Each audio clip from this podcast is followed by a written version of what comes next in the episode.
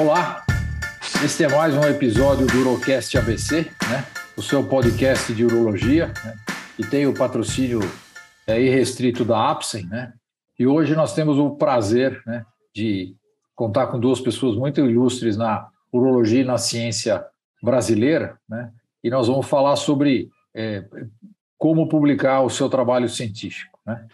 Então, eu tenho o doutor Leonardo Reis, da Unicamp, eu vou pedir para ele se apresentar.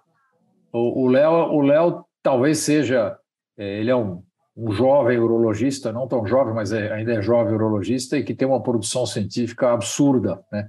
É, em quantidade e em qualidade. Né? Então, Léo, se apresenta aí para gente. Boa noite, eu sou atuo uh, em urologia, essencialmente, e sou professor livre docente em urologia pela Unesp de Botucatu e em uro-oncologia pela Unicamp e sou professor titular da PUC de Campinas também. Corques, te apresento. O Corques é nosso representante do ABC. Boa. eu sou também urologista, sou é, do time da Faculdade de Medicina do ABC, da Urologia, onde é, eu coordeno a parte de uro-oncologia. Minha formação acadêmica, além da, da formação como urologista, depois eu fiz meu doutorado e pós-doutorado lá na, na Faculdade do ABC também. Bom, vou fazer. Esse é um papo sempre informal, né? E a ideia é que vocês passem as informações de uma, dessa maneira também para os urologistas, né, para quem nos ouvir. Né?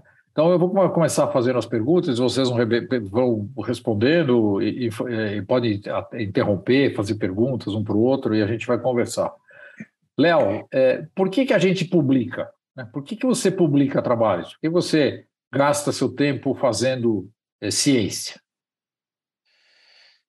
Isso é uma forma de uh, gerar uh, ou, ou, disseminar o conhecimento. Então, uh, toda vez que nós uh, quisermos entender um, um, tema, nós, nós nos valemos de, de vivências anteriores, de experiências passadas, a gente parte de, de, de alguns conceitos para criar novo, novos conhecimentos. Então, esses conceitos já conhecidos, eles são documentados e o artigo original ele ocorre como uma unidade é, funcional dessa, desse contexto. Ou seja, assim como a célula no, no, no, no corpo humano é uma unidade funcional essencial e, e, uma unidade funcional que representa um tijolinho numa construção, uh, a, as publicações científicas elas têm um papel semelhante e eles são importantes para que uh, avancemos. Então, uh, nós habitualmente avançamos partindo de conhecimentos prévios. Então, de uma maneira simples e objetiva, publica-se para documentar e para disseminar informação. Cortes, por que, que você publica? Então, é, acho que indo nessa mesma linha do Léo, acho que a gente publica porque a gente faz perguntas e a gente encontra respostas.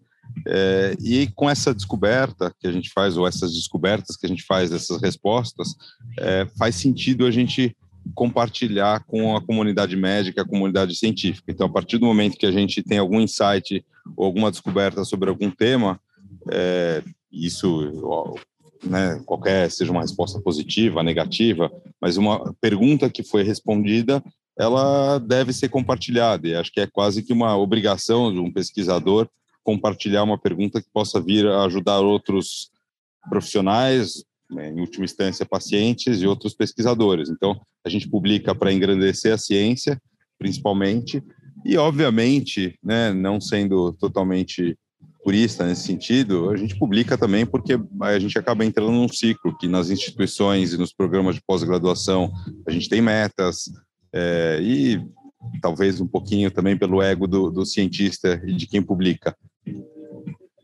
É, é, Léo, porque assim, você tem algumas pessoas que vão domingo pescar, né? E você tem algumas pessoas que vão atrás de, de fazer ciência, publicar, dar aula, né? É, mas o que que, por que, que o Léo não pesca e o Léo vai atrás de ciência? É, porque você podia simplesmente pegar, consumir a ciência produzida fora do Brasil e, e ficar por isso mesmo, como tem muita gente que faz. É, isso aí é, é, Primeiro que eu, eu tenho. É, é uma questão até filosófica, mas eu vou tentar fazer de uma forma simples, essa organizar de uma forma simples. É, no meu caso, eu, eu sou curioso desde cedo e eu não eu, eu sou um inconformado. Então eu tendo a não aceitar as coisas da forma como elas são e eu aprendi que com a ciência eu sou capaz, ou a ciência é uma ferramenta de desenvolver conhecimento, de, de, de mudar e, e, e obviamente para melhor os processos e, e assim por diante. Então eu não me satisfaço em uh, replicar ou aplicar o conhecimento já existente.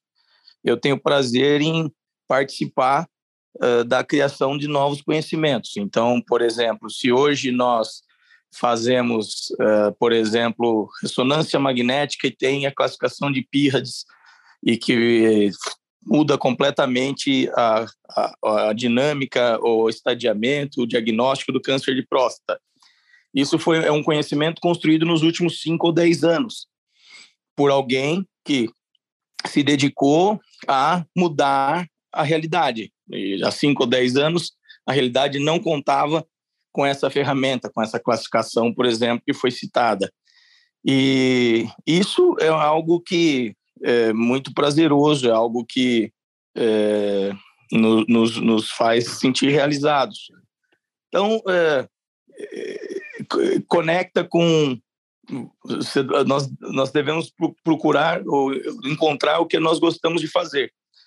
E eu encontrei na ciência uma forma de resolver meu inconformismo no sentido de, de evitar ficar repetindo as coisas como elas são e questionar mais e melhorar as coisas. Então, a ciência é uma tentativa e isso comunica com o Prêmio Nobel, que ele oferece o prêmio, né? O, o essa agência esse, que vem do, de Nobel, que foi quem é, propôs isso, que, que descobriu a dinamite, né? É, entre outras coisas, e, e que propôs é, oferecer o prêmio para a descoberta que, que mais impactou favoravelmente a humanidade numa determinada área ou em várias áreas. Então, em, em última análise, o, a ciência é feita para melhorar a vida da humanidade. O, o, o Corques, porque assim, fazer ciência no Brasil é muito complicado, né? Porque a gente, todos nós já passamos fora do Brasil, o Léo foi para fora, você foi para fora, eu fui para fora, e lá é muito mais fácil você publicar, você tem uma estrutura que te ajuda, né? Aqui a gente faz meio na marra, meio apanhando todo dia, de madrugada tal, né? Então, por que, que você publica? Exatamente. Né? Aqui, aqui no Brasil, é, além de ter mais dificuldade de ter um apoio financeiro, de ter fomento, o nosso reconhecimento também é, é, é, a gente tem cobrança, mas não tem um reconhecimento institucional em geral, né, como nas instituições americanas, que isso é traduzido, inclusive em remuneração, né, o reconhecimento ele é pleno dos pesquisadores. Aqui a gente não tem isso na maioria das instituições. Então a gente acaba sendo motivado por outras outras questões, né? Como o Léo falou, que talvez a palavra que acho que mais defina isso é o flow. É você encontrar o flow e, e né, em satisfazer tua curiosidade, em ter motivação para estudar, encontrar respostas. Né? É lógico que com isso vem outros ganhos, como um reconhecimento da comunidade científica, né, a notoriedade, a conquista de conseguir ter um estudo publicado. É, mas realmente a gente são, são ganhos um pouco mais abstratos do que em outros lugares do planeta, onde tem um ganho objetivo também. Né? Dependendo do número de publicações, isso interfere na remuneração, tem outros, outros, outros impactos. Perfeito. Eu, eu acho que a gente publica porque é uma característica pessoal da gente, né? Como o Léo falou, o Léo é inconformado, é, eu saí da universidade no começo da minha vida e eu continuei publicando, continuei fazendo pesquisa em clínica privada, né? então acho que a gente tem um pouco de alguma coisa diferente na cabeça é, é, que faz com que a gente continue é, publicando. Né? E, Léo, como é que conta como você planeja uma pesquisa, como é que você já pensa na publicação? Conta para mim como é que é seu processo aí. Você já tem a revista em mente? Você, como é que você leva isso em frente? Verdade é assim, se você fizer uma boa pergunta, você não precisa preocupar com os resultados e, obviamente, os resultados é, eles, eles não são uh, determinados, não sofrem interferência do, do pesquisador, não devem sofrer. Então, o que a gente faz é, um, é delinear uma metodologia adequada para responder uma determinada pergunta. Então, basicamente, a essência e a parte central é você identificar uma boa pergunta. Aí precisa ter conhecimento do prévio, né? Assim, uh, não vai reinventar a roda do jeito que ela é hoje. Portanto, você tem que conhecer que existe a roda, como é que ela funciona, como é que para que você avance do conhecimento já existente. Então, há necessidade de, de, de acesso à informação disponível, ou seja, você tem que conhecer qual é o limite do conhecimento e partir dali. Então você tem a necessidade de uma certa erudição, de leitura, leitura uh, frequente do tema, conhecer profundamente o tema para que você entenda o limite do conhecimento. Uma vez identificado esse horizonte, o limite do conhecimento numa determinada área ou numa interface, você pode fazer perguntas importantes. O que são perguntas importantes? são o que nós chamamos de gaps, ou de uh, vazios, é, áreas em que nós não sabemos uh, algo. E aí nós vamos delinear uma metodologia para responder isso. E independente de esse vazio ser preenchido com algo que é mais interessante do ponto de vista editorial ou não, e isso nós vamos dissecando ao longo da nossa conversa, a gente vai entrando em detalhes, essa questão é fundamental. Então, em síntese, uh, eu não penso em revista, não penso em nada. Eu, eu, eu, busco identificar boas perguntas. Se você tiver uma boa pergunta, aí é o começo de tudo. Se você conhecer razoavelmente metodologia científica, você tem habilidade para organizar uma, um, um protocolo ou os métodos para você responder aquela pergunta. Então, aí o, o que diferencia os pesquisadores é a, é a, é a criatividade e, e, o que é básico é uma erudição mínima e conhecimento, a erudição que, que envolva também conhecimento metodológico. Aí o que diferencia é a criatividade de cada um para lidar com os gaps, com o, o limite, né? a, a, a, as, as fronteiras do conhecimento. O Clark, digamos assim, tem, tem um, algum jovem urologista residente que está ouvindo a gente assim, é, como é que você. E ele está interessado, mas ele veio de uma faculdade que não teve o Léo, não teve o Fernando Cortes para ensinar para ele como é que ele pesquisa. Como é que você, como é que você orientaria esse indivíduo para começar a pesquisar, né? Começar a ele publica uma descrição de caso, ele faz revisão sistemática, ele faz revisão narrativa, estudo retrospectivo. Como é que que conselho você daria para esse indivíduo mais novo? São poucas revistas hoje que aceitam relatos de casos, né? Então é mais difícil para alguém e todo mundo tem algum caso interessante que gostaria de publicar, mas acaba sendo difícil e frequentemente quem tem um caso que gostaria de publicar não tem expertise de, de, de, né, de, escrever um, um, estudo científico e os caminhos todos para isso. Então, o melhor conselho é se ligar de alguma forma a alguma instituição ou ou indivíduos de um centro universitário que é quem geralmente está mais habituado para isso. Então, é, essas cooperações elas são extremamente importantes. Né? Não precisa fazer sozinho. Não é porque você tem uma ideia e quer fazer alguma coisa que precisa fazer sozinho. Melhor se juntar com um centro ou com, com profissionais que tenham essa expertise e você vai ganhar e vai vai viabilizar e acelerar essa essa ideia. Né? Então, acho que esse esse é o principal conselho. Né? Busque busque parcerias. E você, Léo, o que, que você fala para os teus jovens pesquisadores aí? Como é que eles começam? É, primeiro, tem alguns conceitos que é número um, a língua, a linguagem da, da ciência é inglês. Então, No, no, isso não é uma questão de julgamento, mas é uma questão de constatação. Ou seja, tem que dominar minimamente a língua, o inglês, é, para que você consiga transitar é, nas melhores revistas. Isso é fundamental. É, depois, é, sem dúvida, você deve se aproximar de, de pessoas que, que têm capacidade de produção, que têm um hábito de produzir. Esse é um segredo não só em publicação, mas em qualquer contexto. Se você quer melhorar sua, suas habilidades ou aprender algo, você deve uh, se aproximar de alguém que faz bem aquilo.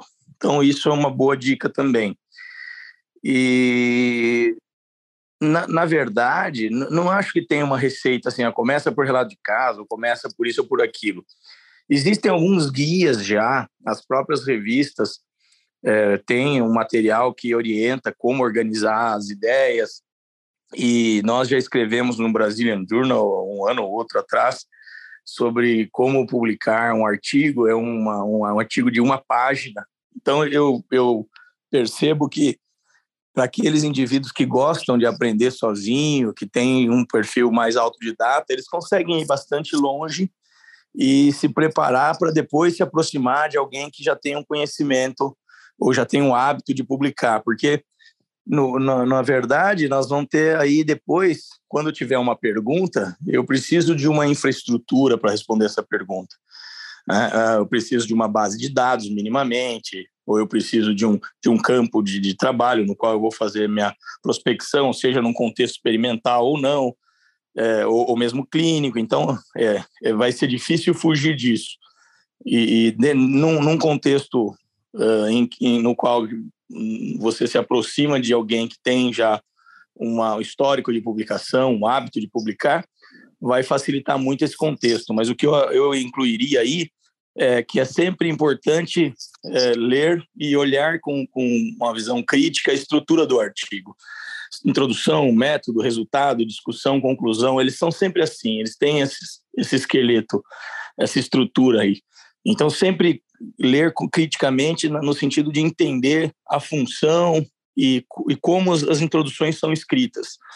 Depois, os métodos, os resultados, as discussões, as conclusões. Ou seja, quando estiver lendo o artigo, não ler só para obter a informação que ele traz, mas com um olhar crítico para aprender como é que aquela informação foi apresentada naquele artigo. Isso nos ajuda a escrever melhor. E assim, e, e, e claro que já é estatística, né? Porque muita gente não tem formação estatística e, e, fica muito preocupado com isso, né? Como é que você encara? Você faz sozinho? Você pega um, com a consultoria de um estaticista? Como é que você faz?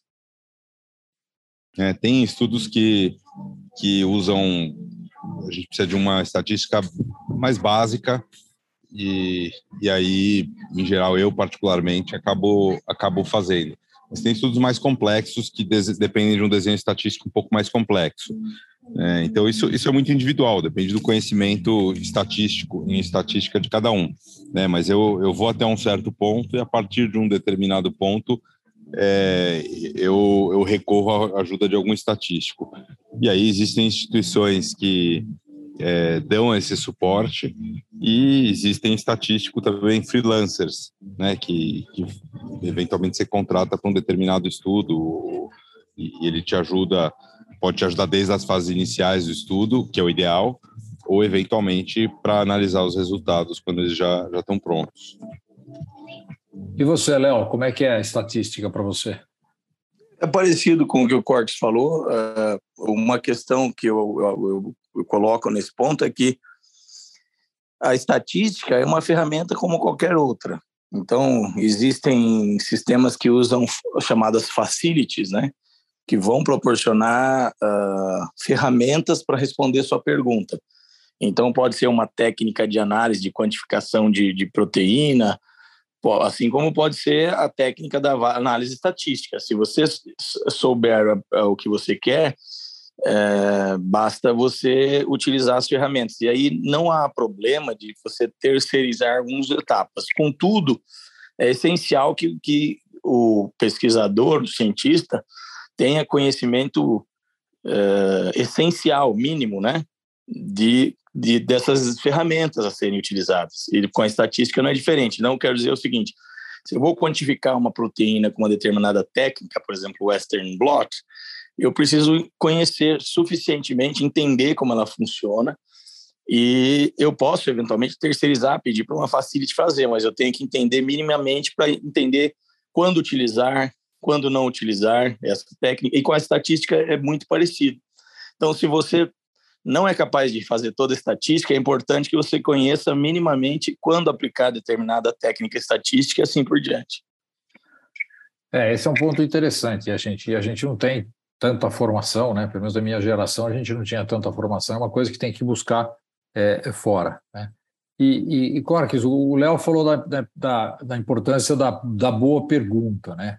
É, como é que você faz isso, né? Porque assim, eu, eu para mim, um bom trabalho é aquele que você faz uma pergunta simples e tem uma resposta. Eu não gosto daquele trabalho que tem é, múltiplos objetivos, né? Para você ter múltiplas subanálises para você conseguir é, é, ter uma resposta. Como é que você vê isso, Corques? acho que eu concordo com você, eu acho que principalmente nosso background de pesquisadores num país onde a pesquisa é desestimulada, né? Desestimulada, os subsídios são cada vez menores, enfim, os nossos incentivos são, são muito ruins. Então não adianta a gente querer competir, fazer um estudo que, sei lá, compete com um estudo norte-americano, um estudo europeu, provavelmente a gente vai sair já perdendo de longe essa corrida né? E, e quando você faz uma, um, uma pesquisa, é, você precisa ter um certo pioneirismo, você precisa sair, sair na frente. Você receber, é, responder uma pergunta que já foi respondida, não tem grande interesse do ponto de vista científico. Então aí entra a, a criatividade, entra é, levar em consideração as peculiaridades da nossa população, do nosso sistema de saúde ou de onde a gente está inserido, né? E, e, e parte de estudo, né? Isso é extremamente importante. Não adianta de falar, pô, eu queria responder, será que isso aqui é, acontece? Será que essa pergunta é pertinente? Será que esse remédio funciona para essa situação? E a gente sair atrás de responder essa pergunta sem estudar primeiro, porque muito provavelmente alguém já fez a mesma pergunta.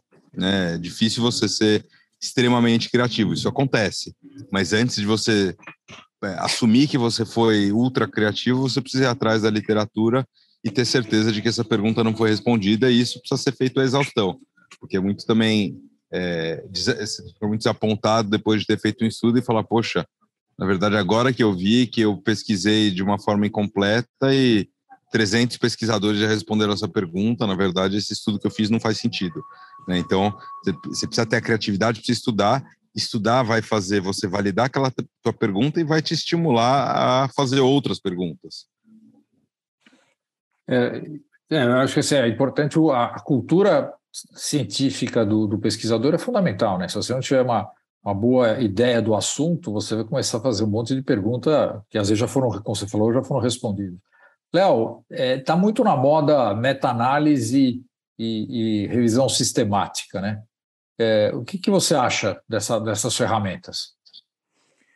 Elas têm o seu papel, mas uh, elas funcionam uh, com uma dependência grande do material que as alimenta. Então, para ser mais uh, objetivo, e para aqueles que não dominam o, as entranhas da, da, da revisão sistemática e meta-análise, são estudos nos quais o, o, eu diria os sujeitos de estudo são estudos originais, eh, eh, artigos originais. Então, de, as, as meta-análises elas dependem da qualidade dos estudos pré-selecionados.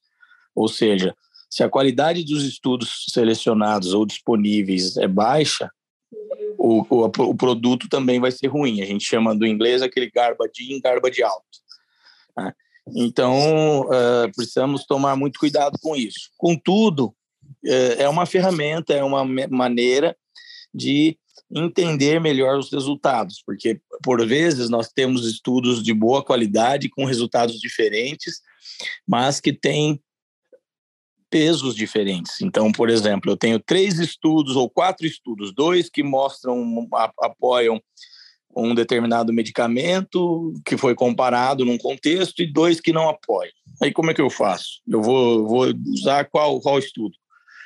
E a meta-análise ela consegue, quando bem feita, é, colocar isso num contexto no qual a resposta final é obtida a partir da qualidade e da robustez do, do, do, do, melhor estudo. De modo que, por exemplo, de dois e dois estudos, a resposta pode ser sim, o determinado medicamento é superior ao comparativo que foi feito. Porque o, é, o estudo que mostrou esse resultado ele é mais robusto em aspectos como a qualidade, o número de pacientes, algumas coisas desse tipo. E, e a meta-análise consegue é, captar essa, esse aspecto, por exemplo. Então, é uma forma de amalgamar os dados e, e filtrar, no sentido de filtrar e obter um, um, uma, uma resposta única. De uma forma simples, é como se nós tivéssemos, uh, transformássemos, pudéssemos transformar cada estudo em um centro recrutador de um estudo único multicêntrico. Basicamente, é quase isso que é feito.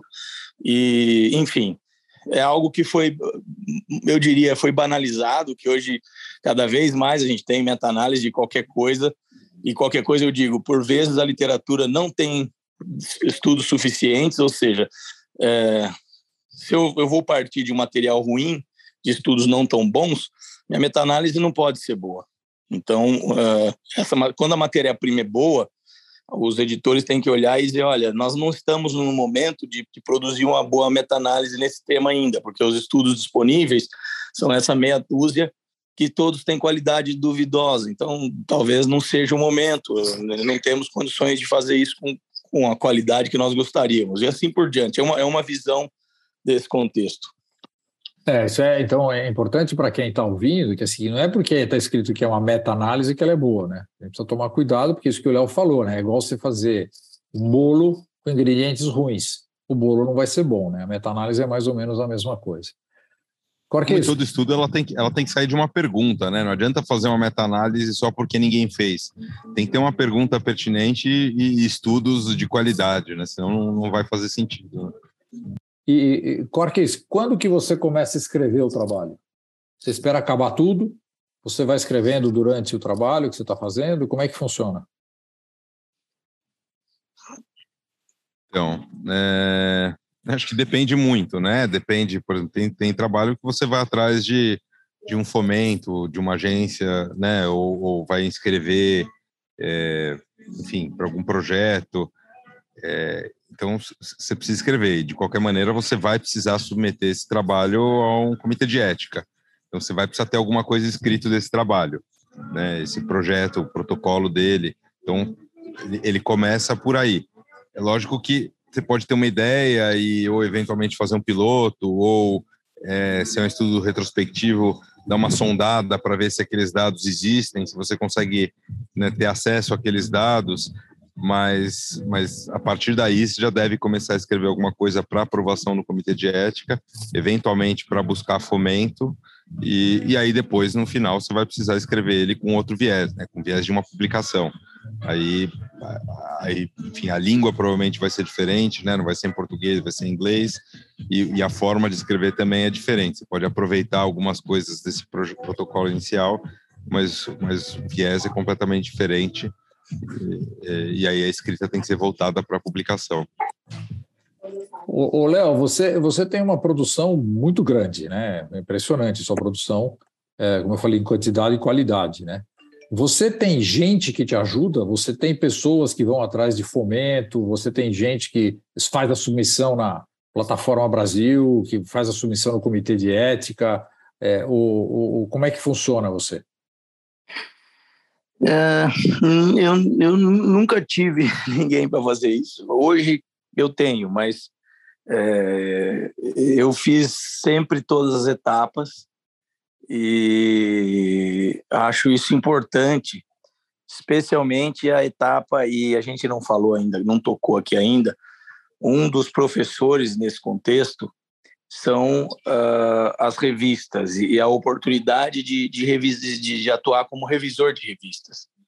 Então, uh, hoje existem uh, sistemas que fazem um pequeno curso de como revisar artigo científico. Tem um que chama Publons, que foi o pioneiro. E o fato é que, como eu, eu fiz, eu comecei a me oferecer como revisor de revistas. E aí, uh, num começo, eu atuava com, por exemplo, estudos retrospectivos, usando base de dados, que não carecia de financiamento mais, mais volumoso. E aí fui uh, direcionando para qualidade maior não é? de, de dado, né? que são os dados prospectivos, randomizados.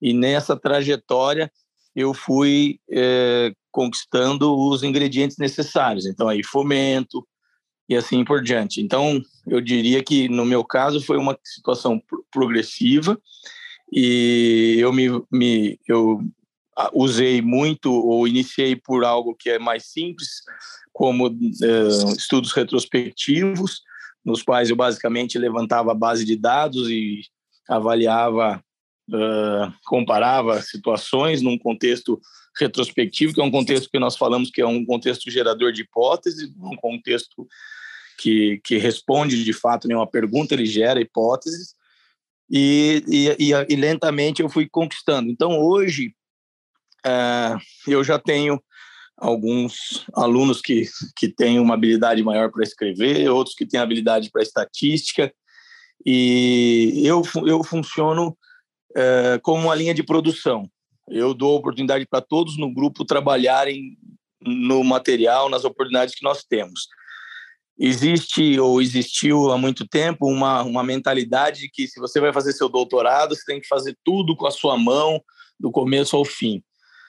Isso não é nem. É, é até. É, é, é um, é um certo Uh, não, não é como se você pode exigir algo que você sabe que não vai alcançar a qualidade mínima necessária em todos os quesitos. Se eu exigir que o indivíduo faça por si só todas as etapas de um projeto para alcançar seu doutorado. Então, é, é uma certa. É, é, é uma exigência que não é atingível de fato. Então, eu atuo dessa forma. Então, eu, atuo, trabalho em time, e aí eu vou identificando a qualidade de cada um, e aquele que, é, que tem qualidade, gosta de escrever, escreve mais, aquele que sabe estatística, faz mais estatística, aquele que gosta de colher dados, de organizar, a, a, a escrever os projetos, é, escrever para o comitê de ética, aquele que gosta de escrever o projeto para as agências de fomento e assim por diante. Então, é, foi, é assim. E Corquês, e você? Você trabalha com um time, você faz sozinho? Como é que funciona? Porque o Léo tem, o Léo tem um esquema na pós-graduação, ele tem uma linha de pesquisa e o pessoal vai entrando e vai e vai fazendo e vai trabalhando. Eu já participei de algumas bancas lá do time dele e, e, e funciona assim. E você? Acho que a gente, né, quando, quando começa a ter alguma produção e, e principalmente quando está ligado a instituições, é, acaba sendo uma demanda é, é, é trazer para perto e, e, e, dar vazão para as demandas de alunos, de residentes, de pós-graduandos. Então, acaba, acaba surgindo um grupo de pessoas que é, eu acho que é uma oportunidade de mão dupla, né? Uma oportunidade para quem quer fazer pesquisa, de ter uma mão de obra extremamente qualificada, embora ainda em processo de aprendizado, é, mas geralmente são pessoas qualificadas, são pessoas inteligentes, são pessoas motivadas, com, com um bom background, dispostas a aprender o que eles não sabem. E, por outro lado, é, é uma responsabilidade grande de, de você não desmotivar essas pessoas, de você conseguir colocar essas pessoas em projetos que deem futuro e que deem resultados.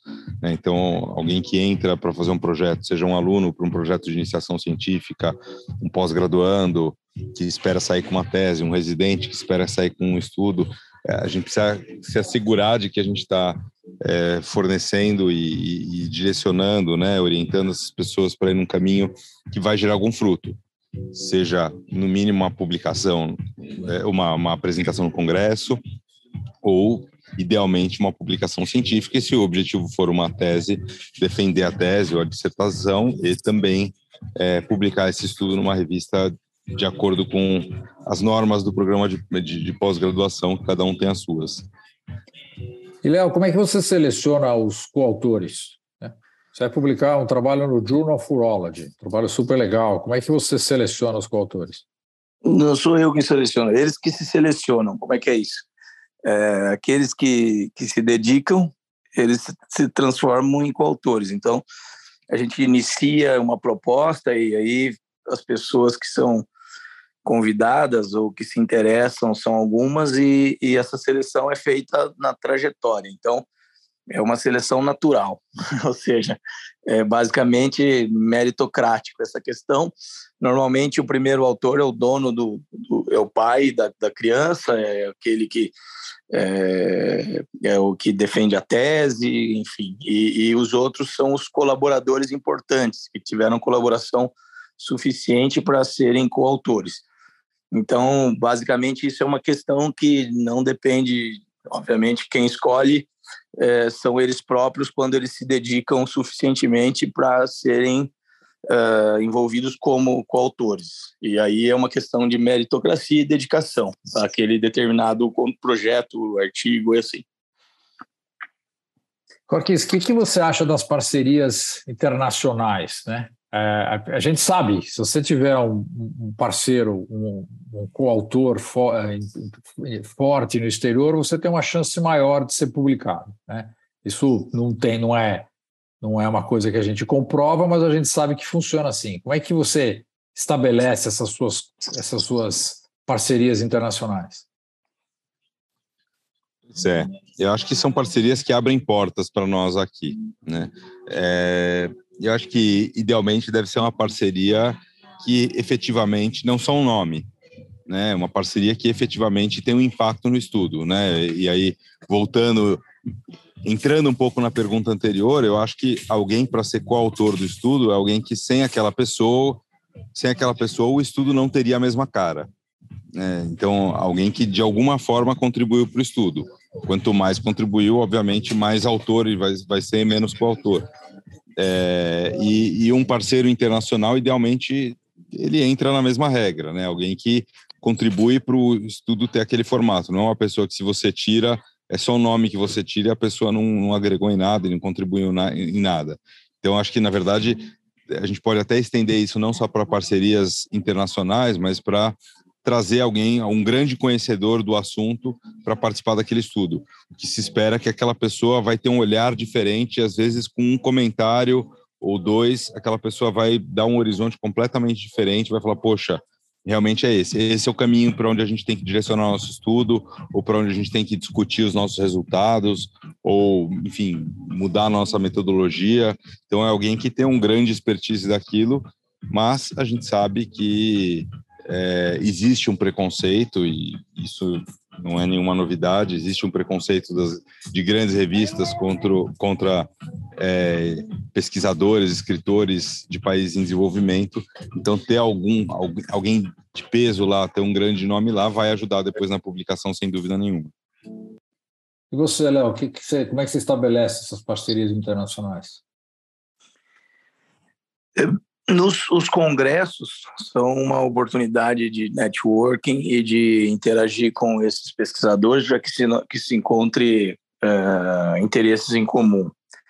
É óbvio que tudo isso foi dito é, é fato, e, e eu, eu, envolvo os, os, pesquisadores internacionais uh, num contexto até um pouco mais uh, estrutural. Então, por exemplo, por vezes a gente usa base de dados, por vezes nós usamos pacientes, é, seria no caso de estudos multicêntricos, com, com centros uh, internacionais, uh, estudos experimentais, uh, que por vezes é uma pergunta que pode ser respondida é, com várias ferramentas, ou respondida e confirmada, então você pode fazer parte da, das análises num centro, parte em outro, que pode ser internacional ou não, pode ser aqui em Campinas, aí em São Paulo, pode ser em Boston também. Então, eu tenho envolvido esses pesquisadores não só na parte da erudição, do, do, do, do pensar o artigo e os resultados, mas ou eventualmente os métodos, mas na produção do, do, do, dos resultados também, seja coleta de dados clínicos, experimentais, é, nesse sentido. Bom, nós estamos quase chegando no final, assim, é, Cortes, como é que você escolhe a revista que você vai mandar? Escrever um trabalho que você acha que é um trabalho bom, vamos... como é que você escolhe a revista? Acho que alguns trabalhos, talvez a minoria a gente já escolhe pensando numa determinada revista, escreve pensando numa determinada revista, principalmente algum editorial ou, ou alguma coisa menor. É, e um trabalho maior, eu acho que depende do, da, da, grandiosidade do que a gente tem, da qualidade dos dados que a gente tem, e depois da qualidade, obviamente, do texto que está escrito. Né? A qualidade do texto que está escrito a gente sempre pode melhorar, mas se a gente tem resultados parrudos, pujantes, é, a gente tem que pensar numa revista que vai trazer um grande impacto para o meio que a gente está. Então, na verdade, você pode falar, poxa, eu quero ter uma repercussão maior é, desse tema em âmbito nacional ou âmbito internacional. Né? Eu preciso ter um fator, fator de impacto. O fator de impacto ele é, é importante, interessante para todos nós que estamos envolvidos em, em serviços de pós-graduação também. É, mas basicamente acho que o impacto que a gente quer ter no meio da comunidade científica. Então, quanto, né, obviamente, quanto maior o alcance, melhor, mais relevante vai ser o nosso trabalho. Então, tem listas de, de revistas, a gente precisa saber qual é o tema, ah, uma revista de urologia, realmente, ou não, poxa, esse trabalho acho que é uma revista de infectologia, ou de geriatria, ou de ciência básica. Então, a gente entender qual é o melhor público e o melhor lugar para aquele, estudo, e aí tentar para uma revista do, do maior alcance que a gente é, é, puder. E eu acho que uma coisa que hoje facilitou muito são as submissões virtuais, né? Quando a gente precisava, e acho que nós três pegamos um pouco dessa fase, quando você precisava é, colocar no envelope até o correio, colocar um DVD ou imprimir não sei quantas cópias, e aí depois de alguns meses você recebia a resposta, isso era muito mais complexo. Hoje, às vezes, uma submissão e uma resposta demora poucas horas, né, ou poucos dias. Então, isso facilita muito todo esse processo e a gente pode tentar uma revista de um patamar um pouco mais alto, se for recusado, e tentar uma outra, enfim, ficou mais, mais prático, mais ágil isso.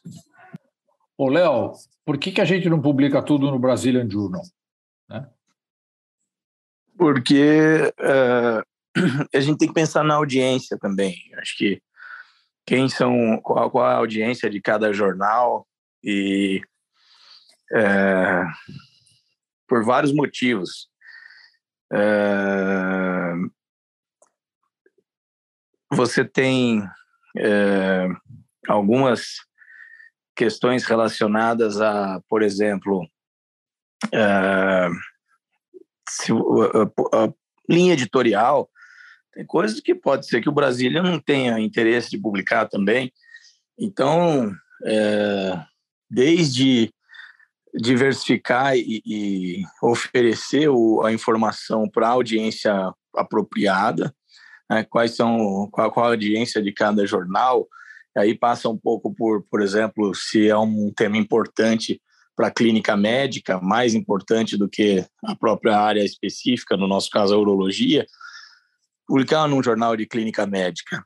E uh, os, os, nós aprendemos com, com experiências de, de vários outros jornais. Então, uh, não é só o Brazilian Journal. Então, por exemplo, a gente poderia falar o Journal of Urology. Por que a gente publica tudo no Journal of Urology? Então, eu, eu, ou o European Urology, que, que talvez seja o maior impacto na urologia. Então, é, é uma questão é, de audiência, de política editorial, de vários aspectos, e é saudável você é, ter uma audiência mais heterogênea é, da sua produção como cientista, mas isso ocorre por conta da adequação do conteúdo que você tem com a audiência que você precisa ou deve atingir. Então, é mais essa questão do que qualquer outra. É, eu acho, eu, é, assim, a minha filosofia sempre procuro mandar para uma revista mesmo que eu tenha certeza que não vai ser aceito, pelo menos você manda para uma revista boa, você tem uma revisão, como você falou, os revisores são importantes, muitas vezes os revisores ajudam, né, você a melhorar o teu trabalho, então às vezes vale a pena você mandar para uma mais alta, né, embora o Brazilian Journal tenha melhorado bastante, o nosso fator de impacto tenha crescido bastante, né. É, cê, nós estamos no final, vocês têm alguma coisa que vocês queriam alguma, deixar, alguma mensagem final, Léo? Eu tenho, uh, eu, eu tenho a impressão, uh, a minha experiência é que eu fui recompensado e sou recompensado por cada uh, minuto que eu dediquei no que eu gosto, que é essa área. É, a, talvez a questão é que a gente, ou muitos de nós, busquemos as é, respostas, olhemos para curto prazo uh, e, e, e, não olhemos no longo prazo. Eu tenho a impressão que uh, o que eu dediquei acaba retornando de uma forma ou de outra. E então eu não vejo como algo que se o, o, a maior questão é você identificar o que você tem prazer de fazer. Se é ver paciente, atender pacientes, se é, se é operar, se é fazer pesquisa e descobrir o que você gosta de fazer, mais do que uh, aquela preocupação de ah não, não tem nenhuma não tem um retorno eu não vou ser reconhecido, porque isso leva algum tempo e isso não é o, o objetivo, na verdade. O objetivo é fazer uma, algo que você se realize fazendo. E então essa é uma questão. Acho que eu não desestimularia as pessoas dizendo: "Nossa, essa carreira é ingrata, não, você não vai conseguir nada com isso". Eu consegui muitas coisas e, e, e, e assim fiz uma carreira que é completamente atípica, mas é, é, sou bem realizado e acho que tem muito é, muito retorno do, do, tempo que eu investi nisso tudo e isso é uma questão. A outra questão é que é, o, o ingrediente mais importante, a característica mais importante que nós buscamos é motivação, ou seja, nós precisamos de pessoas motivadas. O, o, o resto a gente, a gente resolve. Então, uh, você pode ter tudo, mas se você não tiver alguém motivado, vai ser muito difícil avançar. Mas se você tiver alguém motivado, essa motivação vai vencer muitos obstáculos. Né? Então, eu já, já vivi isso várias vezes, em várias experiências com várias pessoas.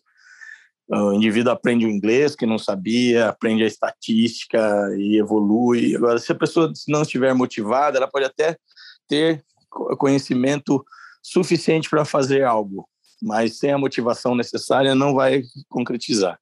Então, basicamente, esses dois contextos aí, esses dois aspectos. A motivação é central e pensar sempre grande e no longo prazo. Se a gente pensar pequeno no curto prazo, nada vale a pena.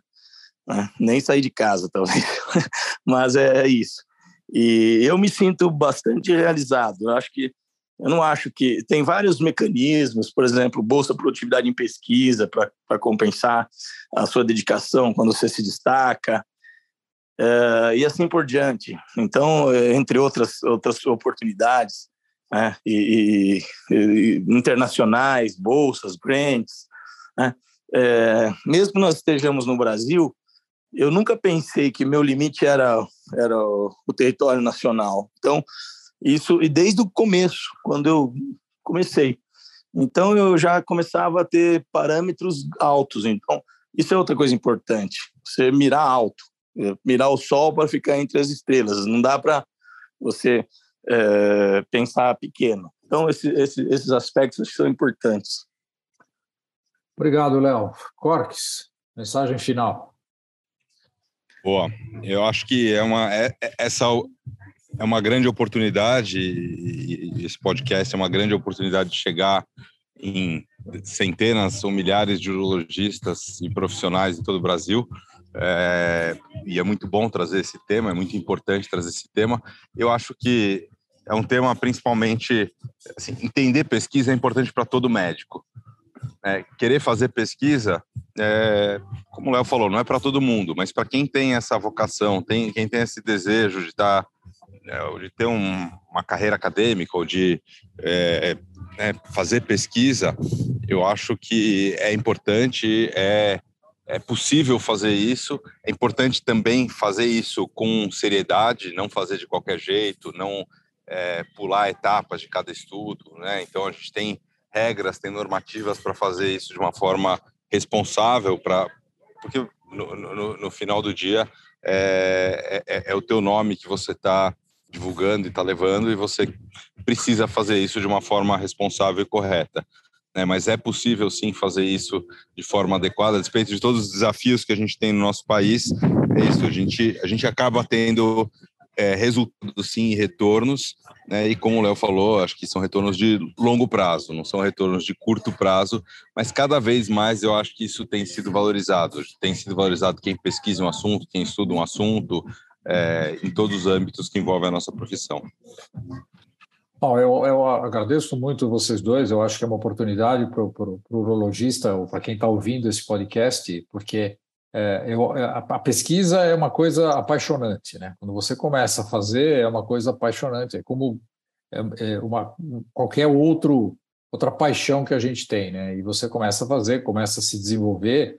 A gente hoje teve a oportunidade de ouvir duas pessoas brilhantes na urologia nacional, né? Que tem uma produção muito grande, né? E que são pesquisadores, né? O Léo é, é, é um cara que Desde que eu conheço, ele fica o tempo todo fazendo isso, é um cara brilhante nisso. O Corques é, também faz muita pesquisa, ele tem um perfil um pouquinho diferente, né? mas é um pesquisador brilhante, os dois têm uma carreira boa, se a gente for olhar os, os PubMeds dos dois, é uma coisa bastante estimulante, e fazer pesquisa é uma coisa gostosa, né? como qualquer outro prazer que a gente tem, fazer pesquisa é muito... Quando você consegue fazer um trabalho, você vê um, é, você vê um residente teu publicando um trabalho bem feito, tudo isso é uma coisa muito gratificante.